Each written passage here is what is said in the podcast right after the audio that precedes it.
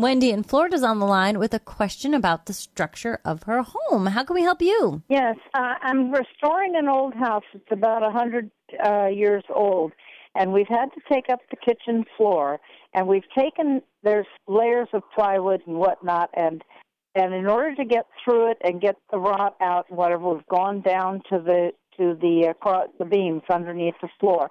Now, the beams are 4x4, and they're on 28 inches on center. And so I'm wondering, this needs more support, and I'm wondering, can we put, instead of putting beams down in between the two so that parallel, can we put perpendicular ties across from those two and create boxes to support the floor? Can you get underneath the existing floor, Joyce? Well, it's called on above grade, and so there's not that much space. You can get under there.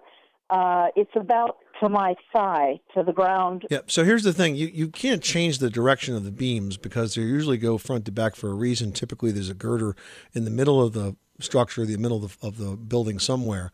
But if you want to support those beams because they're sagging a bit, what you could do is you could put beams perpendicular to those underneath them. But those of course, would have to be supported as well. So I think your options are to put additional beams in between this big wide 28-inch gap, or to put beams perpendicular underneath. But if you put them underneath and you still have this wide gap, the other problem you're going to have is supporting the plywood.